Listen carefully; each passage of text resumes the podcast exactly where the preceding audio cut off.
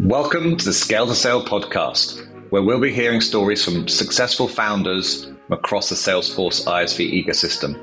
My name's James Gasteen, myself a former Salesforce ISV founder and now leading the charge at Unaric, where we're building the largest suite of apps on the Salesforce platform. In each episode, we'll hear from trailblazing founders, from how they got started, all the way through to where they are today, or even when they exited. I've certainly enjoyed these conversations, and I hope you do too. Hello, and welcome to today's Sale to Scale podcast, where I'm joined by Gordon Derk, who's the founder of Accountability, better known for products such as Elton and Scan Anything. Gordon, thanks for joining us on the show today. My pleasure, James. Just before we get started, it'd be great to hear a bit more about your background, and then we can delve in a little bit more into uh, some of the questions uh, I'd love to uh, ask you. Sure. So I had an inventory control software company uh, for 20 some years and sold that back in 1996. And that's actually, we were Salesforce customers at that time. And we, we basically built the, what is the basis of our product at that time, just for our internal use, just to track assets, right? And then started this company and uh, really focused on the asset tracking market initially. Brilliant. Yeah, I love those uh, scratch scratch the itch origin stories. I had the similar one in my first yeah. business where we were consultants using spreadsheets and thought there must be a better way than uh, Excel. So uh, yeah, that's great. Maybe talk to us a little bit more around like how did you identify the pain point? You know, building a product's one thing, but like understanding the pain, the the financial pain, the customer pain, uh, and how you kind of identified that. Right. So, like I said, we entered the market as an asset tracking product uh, linked to Salesforce, and that was kind of our key. Was we wanted to be in that Salesforce ecosystem. Uh, mm-hmm. One of our early customers, I think our second or third customer, was in the medical industry space, and in the medical space, asset tracking includes another aspect called loan management. So there'll be mm-hmm. loaning equipment for evaluation purposes to prospective mm-hmm. customers. Mm-hmm. Linking them to the opportunity record and trying to track conversions. Like, did we win because we demoed this piece of equipment or not? Mm-hmm. And of course, medical and scientific, they've got stricter regulations. So there's some compliance reporting. There's a whole bunch of other stuff. And that became the niche that we kind of focused on and the problems Brilliant. that we tried to solve for those customers. And did you find, was that a hypothesis when you set up your business or was that something that early customers kind of pulled you into and you discovered that niche Absolutely, we got dragged in there. Um, the customers yeah. were like, "You're so close, but not quite there." And so, what, okay, well, what do we need to do to get there for you? So that was was really enlightening and and quite exciting, really, because it's a it's a fast paced industry, the medical industry. Yeah, it's often the best way when you've got you've got something, the customer's pulling it in, almost telling you you're solving the wrong problems. Here's the right one. it's not called this. Call it that. And yep. guess what? I'll pay for it. Yeah. Exactly. And then really kind of, you know, if you think about, you know, you, you, had a bootstrap business, what were some of those initial maybe challenges, you know, of setting up your business bootstrap, but also kind of trying to navigate maybe multiple, uh, you know, use cases, multiple potential industries? Yeah. I mean, the, the balance was difficult. Um, Salesforce was uh, the Salesforce AEs are quite difficult to connect with. So we were having a difficult time trying to understand how do we relate with the Salesforce team going into a prospect.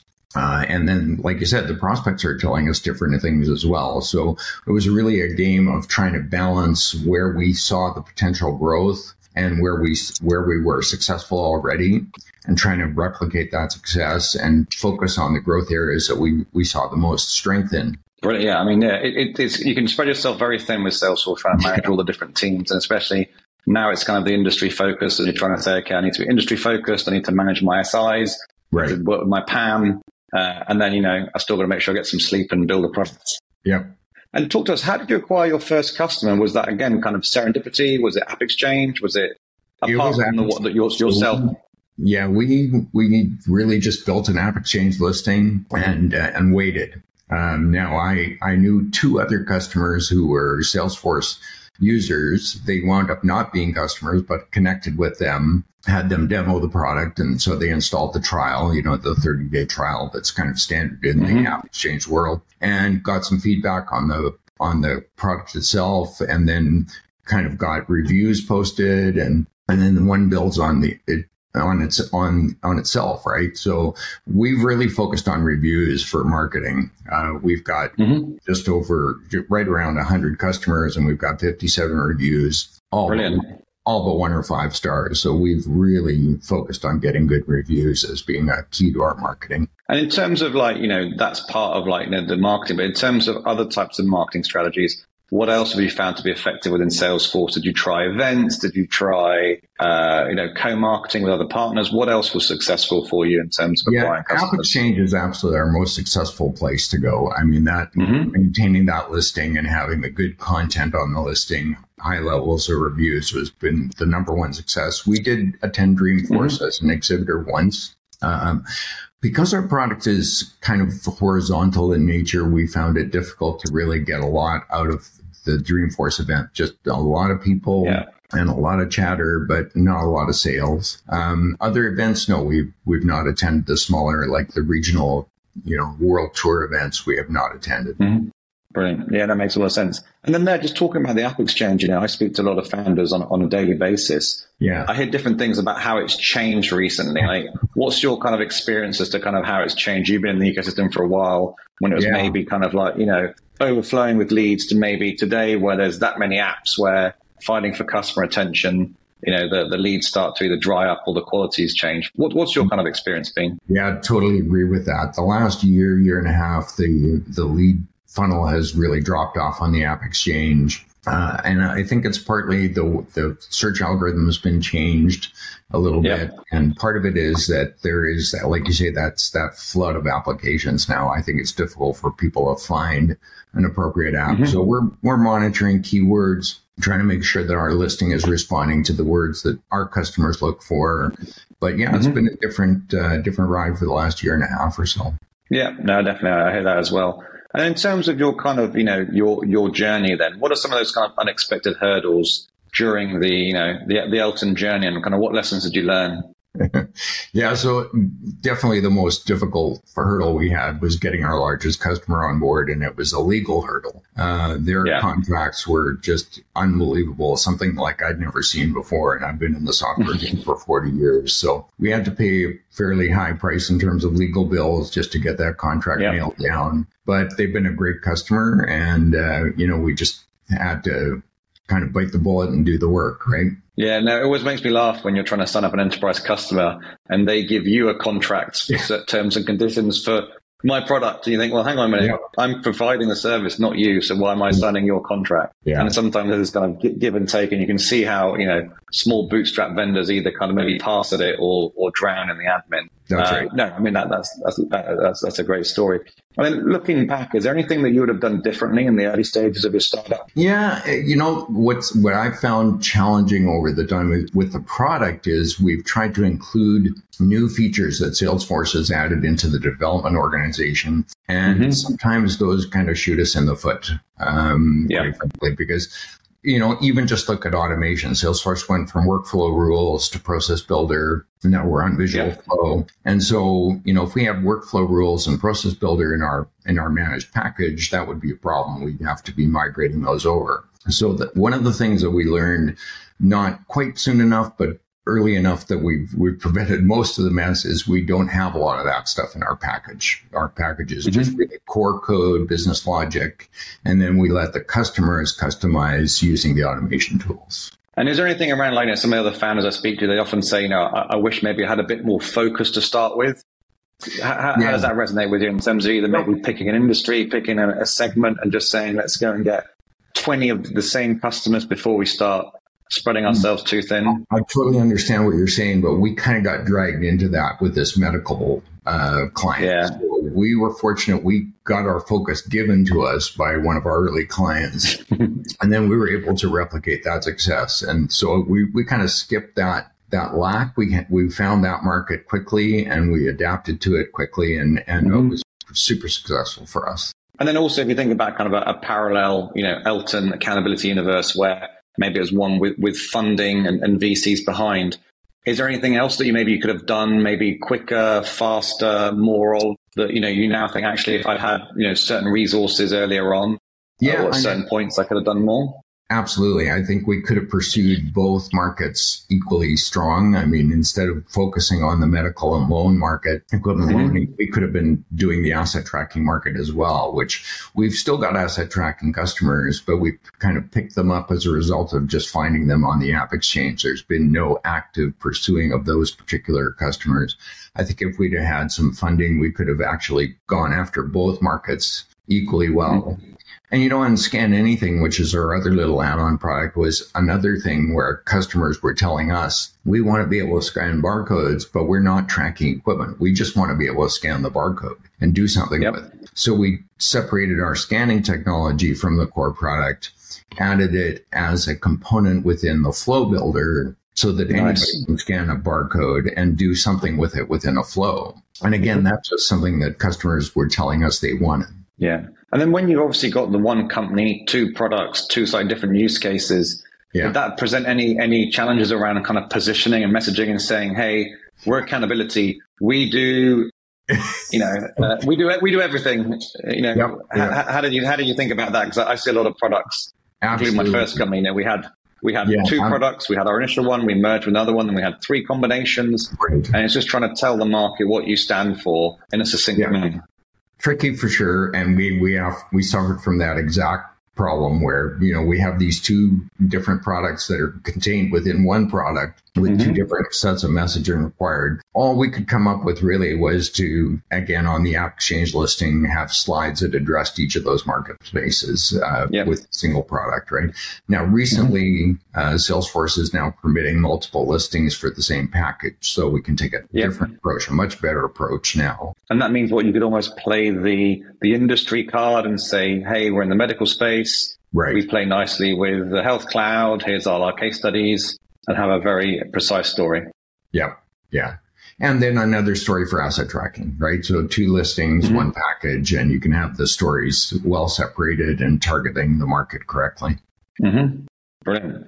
And then, I mean, lo- looking back, I mean, what would you have done maybe kind of, you know, differently um, you know, now now that you've got the wisdom of you know positioning and messaging and products and industries, especially now how you know mature the ecosystem is, maybe. Yeah, I think we would have done some more aggressive outbound marketing into the, yeah. the health and, and scientific spaces. I think we really could have grown there much faster. We grew mostly by word of mouth and app exchange listing capabilities. Um, mm-hmm. But I think if I'd known how valuable the market was and how well our product suited that particular requirement, uh, we should have invested in some outbound marketing into that, that industry. Yeah, no, I see a lot where, you know, uh, founders, especially have got a product, you know, App Exchange is working well. It's like, great, let's just take advantage of it. And then sometimes it dries up. And it's really, I think, focusing on both those channels because obviously you're building up all that data around Salesforce customers every time there's a leads installed, anyone someone's checking the demo, yeah. and then doing something with that data, right? So again, I was totally guilty of it. In my first business, we were sitting on a pile of data of people who were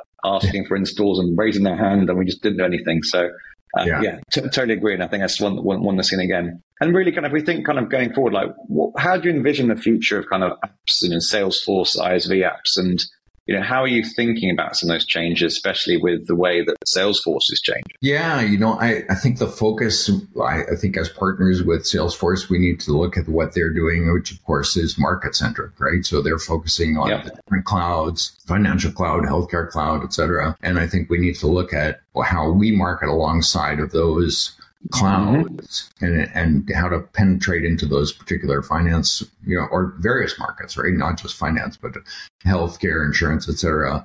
And for us, that means specifically there's opportunities in asset tracking, traditional asset tracking. And then in other clouds, there's there's the loan management becomes key. And so I think we need to kind of marry our strategy of our products along with the various clouds. Like retail cloud, for example, is an excellent opportunity for scan anything our little utility. Sure.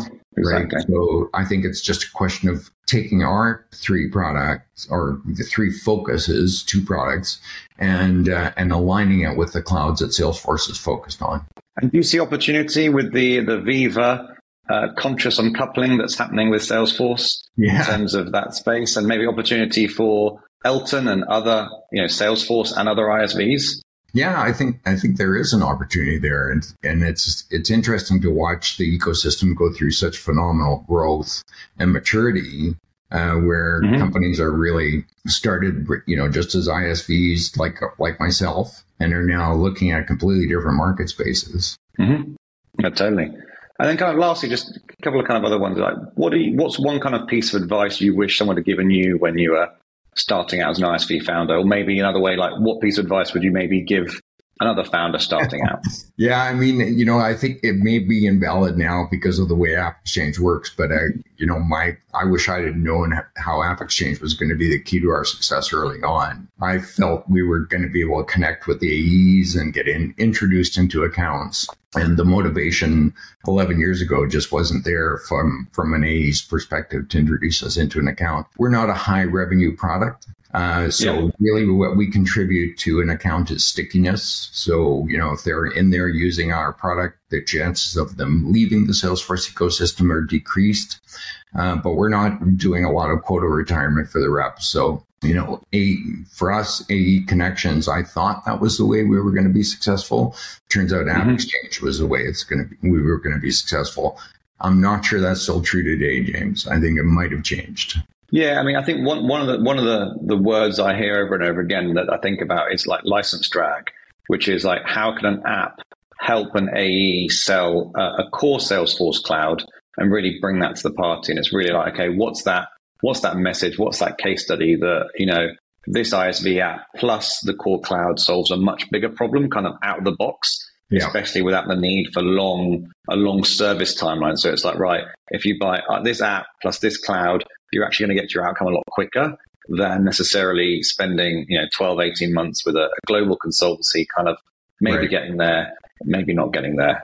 Right. I think there is definitely some uh, expectation calibration that potentially Salesforce need to do when it comes to founders. And I meet quite a few are kind of, oh, you know, Salesforce aren't doing this for me. And I kind of think, well, you know, why would they? But either they, either, either they, they heard something or they felt they heard something Whereas I think there's definitely a kind of a, a, game to be played in the ecosystem. And I think for me, it's it's one around visibility and awareness.